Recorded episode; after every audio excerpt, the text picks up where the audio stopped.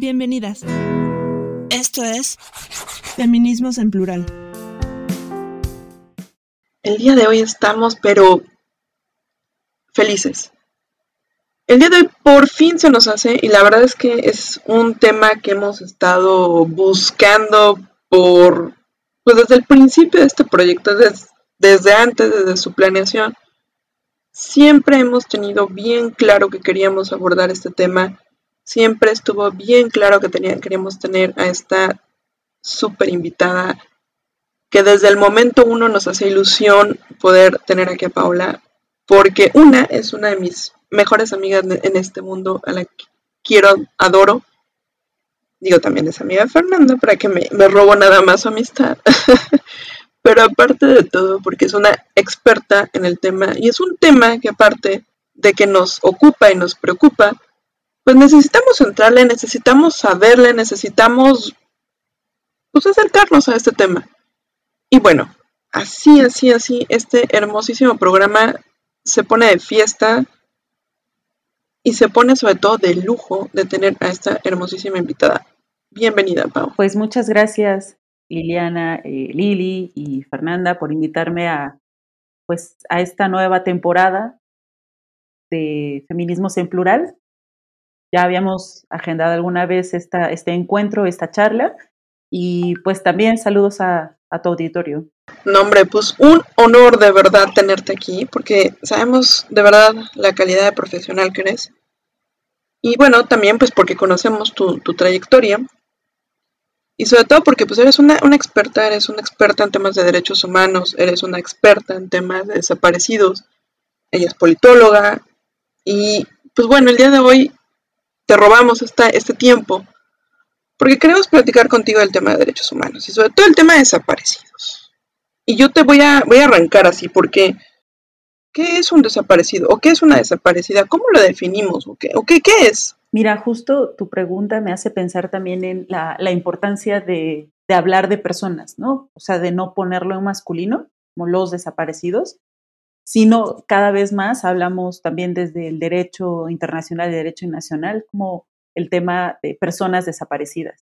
Y bueno, en México y en general, una persona desaparecida es una persona cuyo paradero es desconocido y esta desaparición implica pues una violación pluriofensiva de derechos humanos.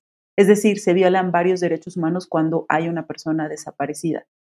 Esta práctica de la desaparición es una práctica criminal, pero es una, una práctica que implica la privación de la libertad y de la vida, que en muchos de los casos es también, pues eso, la desaparición de, la vida. Entonces, en México se decía cuando empezó la pandemia o a mediados de la pandemia o varios meses pasados que la desaparición de personas en México es también la otra pandemia que no se quiere ver, porque es un es un tema urgente y de emergencia nacional que lleva décadas sin atenderse, pero que en los últimos años, bueno, seguimos diciendo los últimos años, pero ya llevamos tres sexenios con esta crisis que, que se ha elevado y que, que, no tiene fin y que también se ha modificado. Pero bueno, ahí están las familias de desaparecidos y de personas desaparecidas que, que están en búsqueda y que están luchando y tratando de visibilizar pues esta emergencia nacional. ¿Por qué es una emergencia? Y te lo pregunto así, ¿es una emergencia por el tipo de desaparecidos que existen o por el número de, de, personas desaparecidas que existen? ¿Cuántas personas desaparecidas existen? ¿O qué es lo que, que, que pone el mundo en esta situación? ¿O eh, nos, debe, nos debería de poner un estado de alerta? ¿Qué es? Pues mira, creo que cualquier persona, cual, si cualquier persona desaparecida en el mundo sería es ya una tristeza y una tragedia, una tragedia que no solo implica a las familias, una tragedia individual, familiar y colectiva y social. Pero en el caso mexicano es pues preocupante porque llevamos más de 90 mil personas desaparecidas desde hace tres, cuatro décadas, casi cuatro décadas. Entonces estamos hablando de que al día de hoy hay cerca de 93 mil personas desaparecidas contabilizadas. Habrá muchas otras. 93 mil. Sí, Sí, sí, la cifra última que está en el Registro Nacional de Personas Desaparecidas, perdón, Registro Nacional de, Datos de Personas Extraviadas o Desaparecidas, decía que son cerca de 92 mil personas y el 30 de agosto, que es el día en contra de la desaparición forzada a nivel mundial, se hizo, se hicieron muchos eventos en México y, en, otros, en otras latitudes sobre, sobre este tema, sobre cómo traemos y cómo nos regresan a las personas que están desaparecidas. Entonces, imagínate que 90, más de 90 mil personas desaparecidas, pues sí, sí sería un tema de emergencia. No solo es el número, sino todas las vidas truncadas, el desgaste económico, el desgaste emocional, el desgaste psicoemocional que implica para las familias.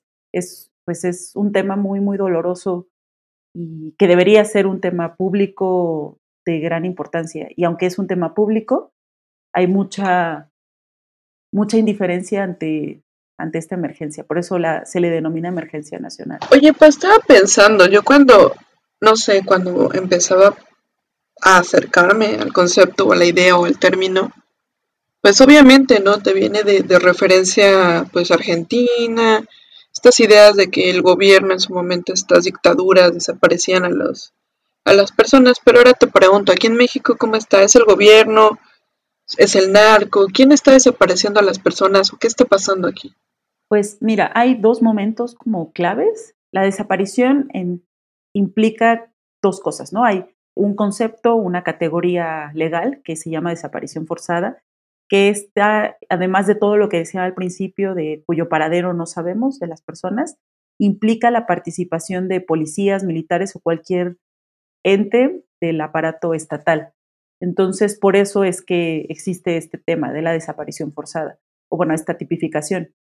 En los años 70, con lo que se llamó guerra sucia o guerra de baja intensidad, en, sobre todo en América Latina, en el Cono Sur, ahí claramente en contextos de dictadura eran policías, políticos, gobernantes quienes desaparecían a las personas por una idea de castigar a los comunistas, a los subversivos, anarquistas, para ellos todo eso era sinónimo y eran los que estaban en contra del establishment. Entonces, pues ahí empezó, ahí nació esta, esta práctica.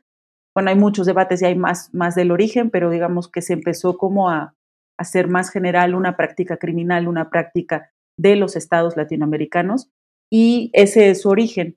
Sin embargo, hay una diferencia ¿no? entre personas desaparecidas que, a ver, los criminales no cometen propiamente derechos humanos, violaciones a derechos humanos, cometen crímenes. ¿Por qué se dice que los que se violan derechos humanos o a qué se le llama o cuándo se le llama así? Cuando están inmiscuidos, eh, involucradas, involucrados personas del aparato estatal, de instituciones, gobernantes políticos, militares, etcétera a esos, cuando está involucrado este tipo de personas, este tipo de, entramados, es cuando le llamamos desaparición forzada. Okay. Y hay otro tipo que es como general, que se llama desaparición, en donde no está comprobado la participación u omisión de, pues, de, algún, de algún ente del, del aparato estatal. Entonces, esto como en, pues, en términos generales. Pero, aunque esta división pareciera como tajante, en realidad en cada desaparición siempre hay una historia de corrupción policial, ministerial o estatal. Hay alguien que omitió recibir la denuncia, alguien que participó de forma activa, alguien que solapó a los agresores o que descalificó a la víctima desde el propio gobierno o el Estado.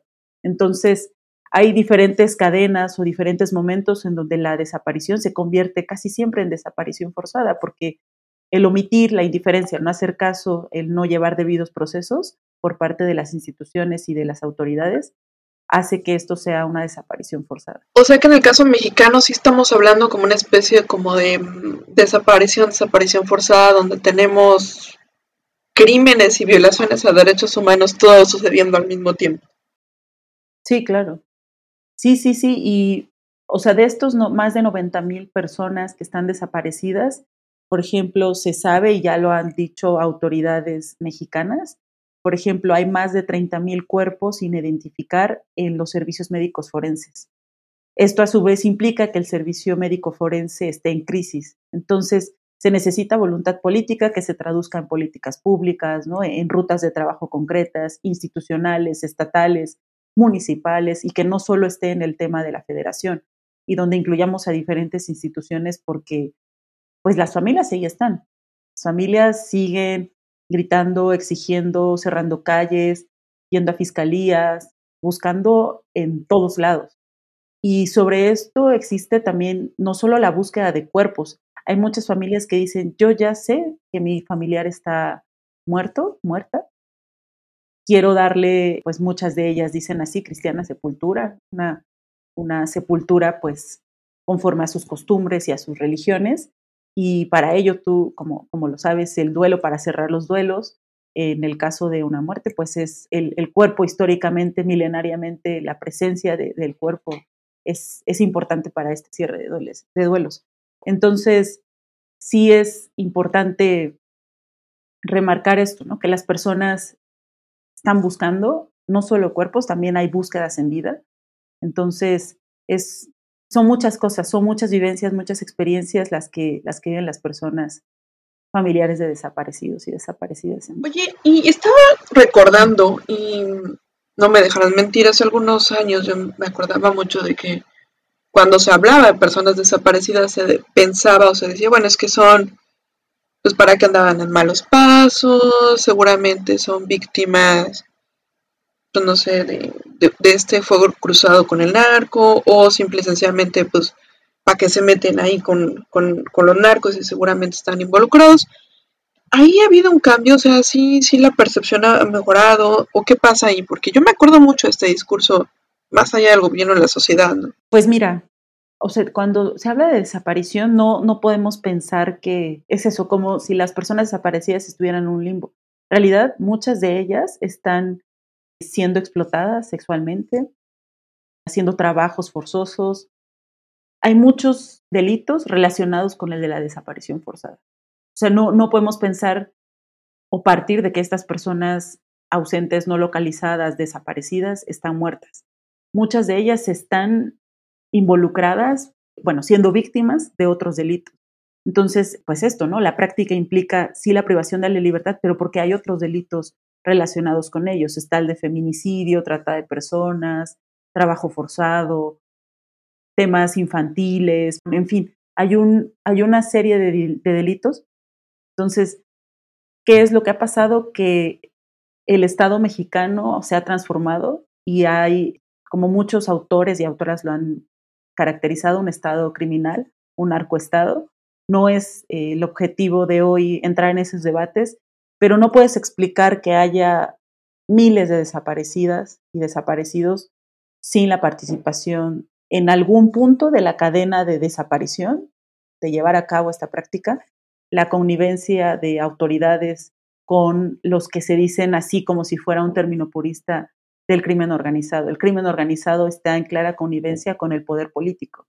Entonces, hacia allá vamos, ¿no? las personas desaparecidas están ahí, eh, en algún lugar, pero relacionadas con, bueno, siendo víctimas de otros delitos. Y, en, y quienes ya no, pues hay otra violación, ¿no? Porque otra violación a sus derechos. No hay un paradero de, de sus cuerpos, del cuerpo, entonces esto implica que las personas, que las mamás estén buscando en fosas, en cañaverales, en cuevas, en ríos, en, pues en terrenos baldíos, en fin. Oye, y hablando de las mamás, digo, porque son actualmente un símbolo, un símbolo en muchos sentidos del tema de, de desaparecidos y aparte son un símbolo de la lucha feminista en todo sentido. Y yo pues, no sé, quiero saber qué pasa con ellas, cómo se organizan, cómo funcionan, están en ACES, son solo un grupo de señoras que se juntan y ¿por qué señoras aparte de todo?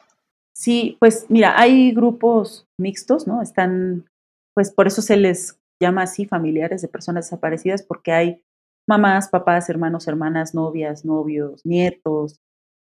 Y, porque llama la atención que diga nietos, porque hay muchas, pues muchas mujeres jóvenes, ¿no? Que han estado que tienen hijos muy, muy chicas y bueno, que, ya incluso hasta tienen nietos. Entonces, pues en este sentido, todas las personas, todos los familiares se dedican o las que pueden volcarse a la búsqueda, principalmente son las mamás, ¿sí?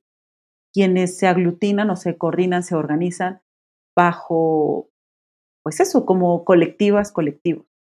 personas, mamás que a veces no saben a quién recurrir o mamás que se encuentran afuera de los ministerios públicos o de los EMEFOS, diciendo, yo también busco a mi hijo, yo también busco a mi hija, oye, y si nos ayudamos, ¿no? Muchas empiezan así, si nos ayudamos, otras ya van algunas, algunos colectivos que ya están mucho más, ya tienen varios años de experiencia y que muchas mamás, por ejemplo, cuando encuentran los cuerpos de sus hijas o hijos, deciden seguir en la lucha.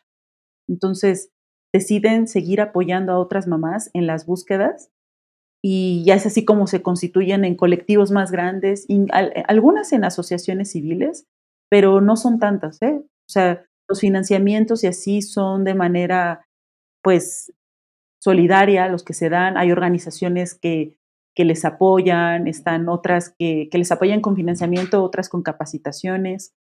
Y de qué hablo con capacitaciones, por ejemplo, cómo generamos búsquedas en cañaverales, en cuevas, y las capacitaciones van desde cómo hacemos nudos, cómo descendemos, en fin, cómo utilizar ciertas herramientas para poder excavar. Hay un, hay un sinfín de experiencias y de necesidades alrededor de las búsquedas, tanto de cuerpos como búsquedas en vida.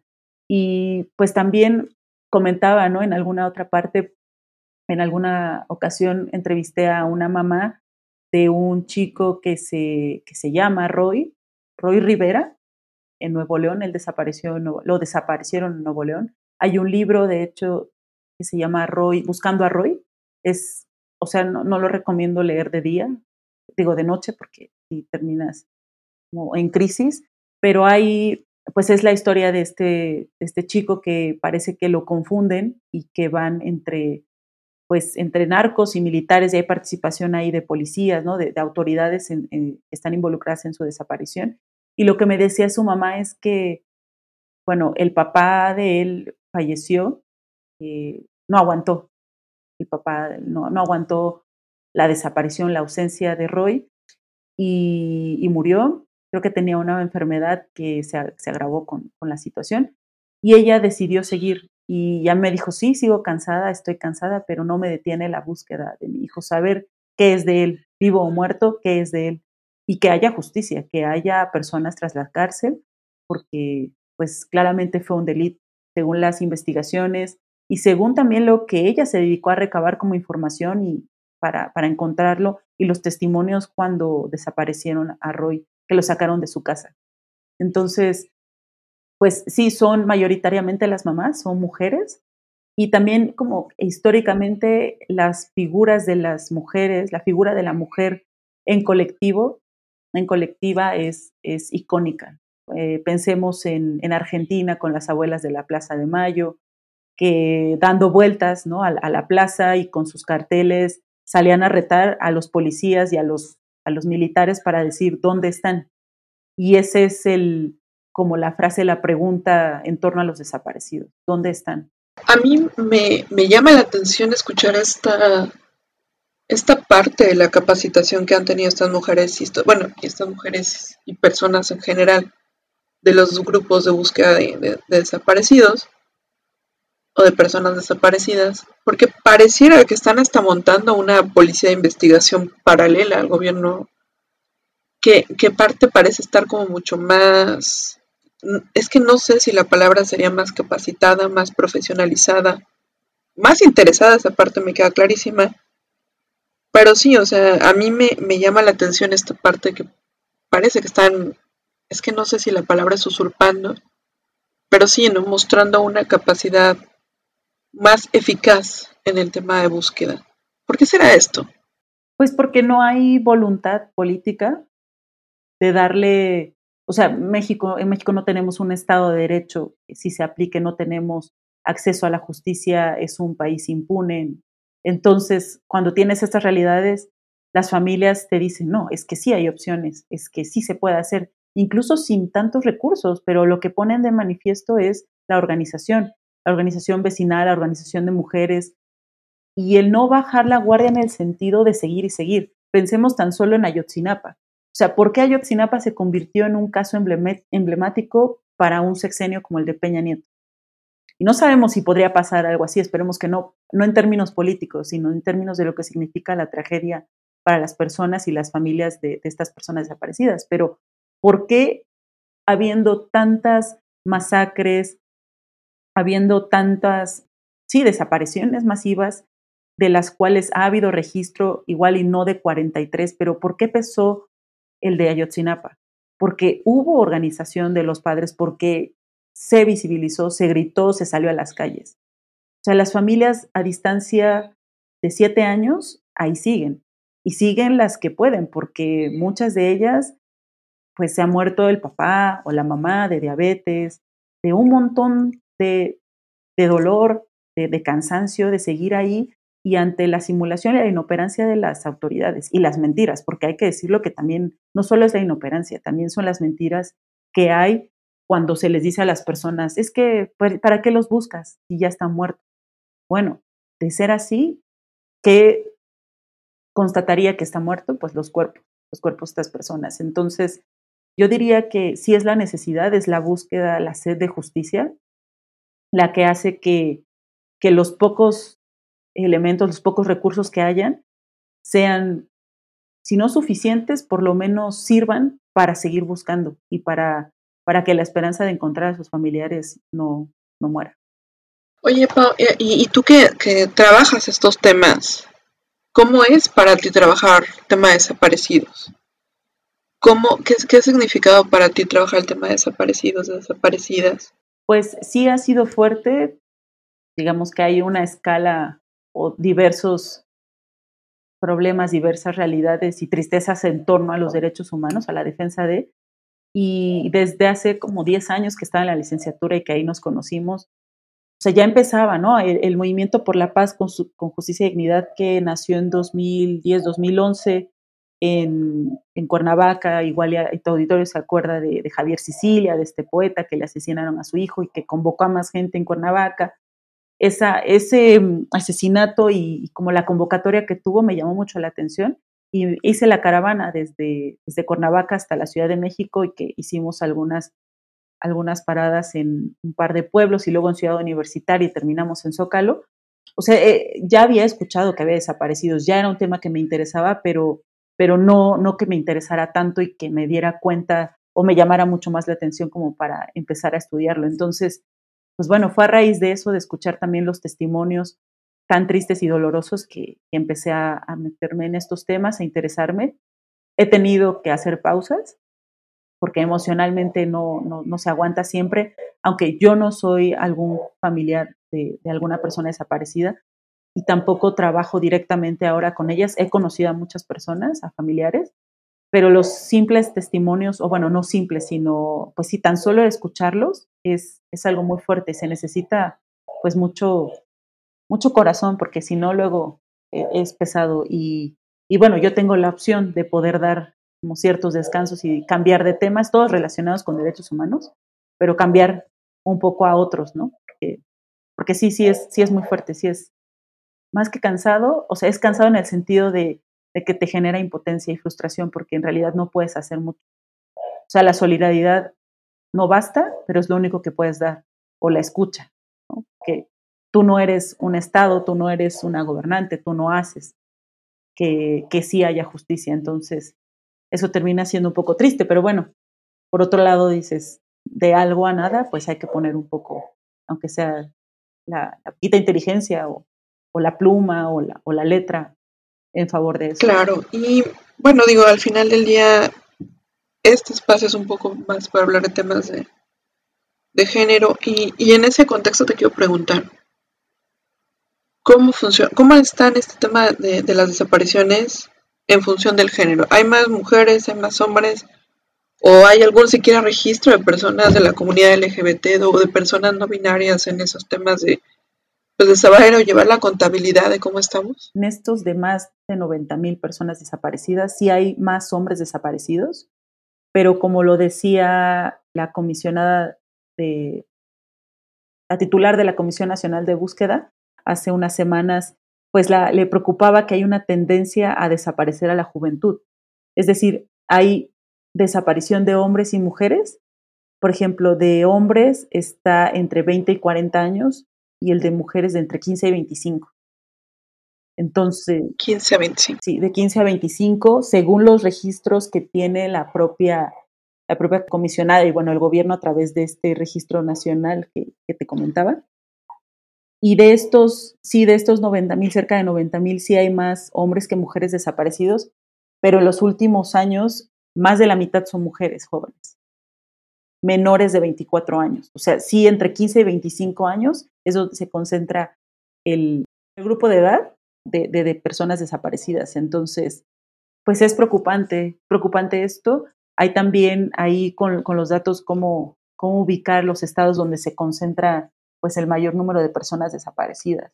Está, por ejemplo, Jalisco, Tamaulipas, Estado de México, Veracruz y Nuevo León, entre los primeros cinco estados con el mayor número de personas desaparecidas. Tan solo en estos estados se concentra más del 60% de personas desaparecidas. Entonces, pues imaginemos que en estos estados desaparecen muchas más personas, pero que además están desapareciendo a más mujeres, mujeres entre 15 y 24 años. Y, el otro día decía alguien, no recuerdo en dónde, bueno, pues yo que tengo 38 ya la libré. Y es muy triste pensar que puedes decir eso o pensar eso.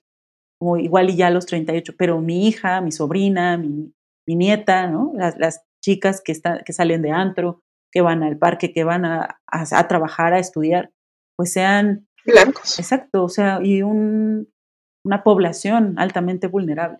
En un país que además tiene una alta una, una tasa de feminicidios muy alta.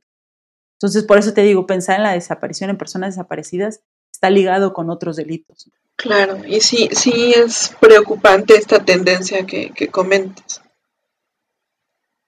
Para empezar a, cerrar esto, ¿cómo podemos apoyar? ¿Hay una forma en que podamos apoyar a estas colectivas o a estos colectivos de, de personas en búsqueda hay una forma en que se pueda ayudar, hay, algo que se pueda hacer. Sí, hay organizaciones, bueno, hay organizaciones que piden, por ejemplo, hay una que se llama Marabunta o las brigadas estatales o brigadas nacionales de búsqueda, que en sus redes sociales a veces hacen las colectas no solo de dinero, sino de, de picos, palas, cubrebocas, cosas para botiquín, dinero para impresiones de las fotografías. O sea, hay un, como este tipo de cosas que dice la gente, bueno, si yo ahora no tengo dinero, pero igual y tengo palas, tengo algo que ya no lo utilice, pues puedo ir a donar. Eh, la otra es, y la que más se necesita, yo creo que es exigir junto con ellas y ellos. O sea, sí salir a las calles. Hay muchas marchas. Ah, el 10 de mayo ya llevamos varios años haciendo de esta marcha, la del 10 de mayo, una marcha de las mamás donde están buscando a sus hijos. Hay muchas ciudades se concentran, pero en, la Ciudad de México están, parten del Monumento a la Madre hacia el Ángel de la Independencia. Y entonces, pues a veces son las mismas mamás o se suman más que vienen de los estados, pero las mismas organizaciones, los mismos sobrinos, las mismas sobrinas, amigos, y lo que se requiere para que también el gobierno haga algo más, pues es solidarizarse con ellas en las calles, en las redes, pero sobre todo en las calles.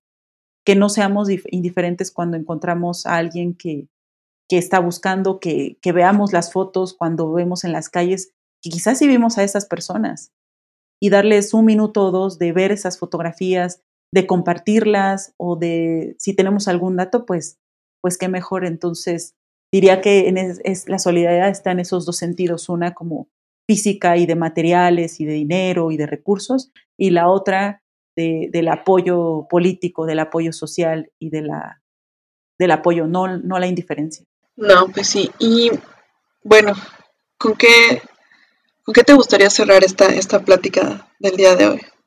Algo que nos quieras decir, unas últimas, no sé, comentarios. Pues que me, me parece que, que, está bien, que necesitamos que, que las personas nos sigan escuchando, ¿no? Pensando en tu auditorio que varias no son, varias y varios no son de México y que ya no da tiempo ahora, pero todas las personas desaparecidas que son migrantes además, que van principalmente a Estados Unidos y que poco, o sea, si de por sí no se habla de personas desaparecidas, a veces pensar en los migrantes es en lo que menos se piensa.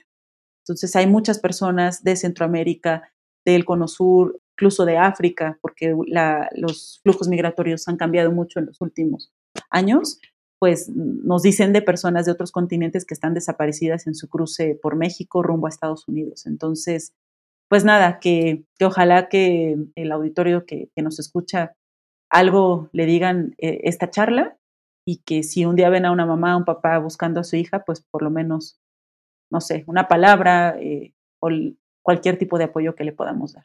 No, hombre, Pau, pues muchísimas gracias creo que hay, hay pláticas que se quedan muy, muy clavadas y estas, esta es difícil decir que fue un placer eh, tenerla, ¿no? Porque no apreciamos tu, presencia, que es, que es un, de verdad, es un honor aquí. Pero es un tema muy fuerte, muy doloroso, que, que difícilmente puede asociarse con esa palabra. Pero sí es un gusto tenerte aquí siempre, esta es tu casa. Y la verdad es que es un tema que nos deja un poquito heladas, pero con las puertas abiertas y feliz de tenerte aquí. Entonces, muchísimas gracias por estar aquí. Gracias a ti, gracias a, Fer por la invitación, por las preguntas, por la charla, porque es esto, ¿no?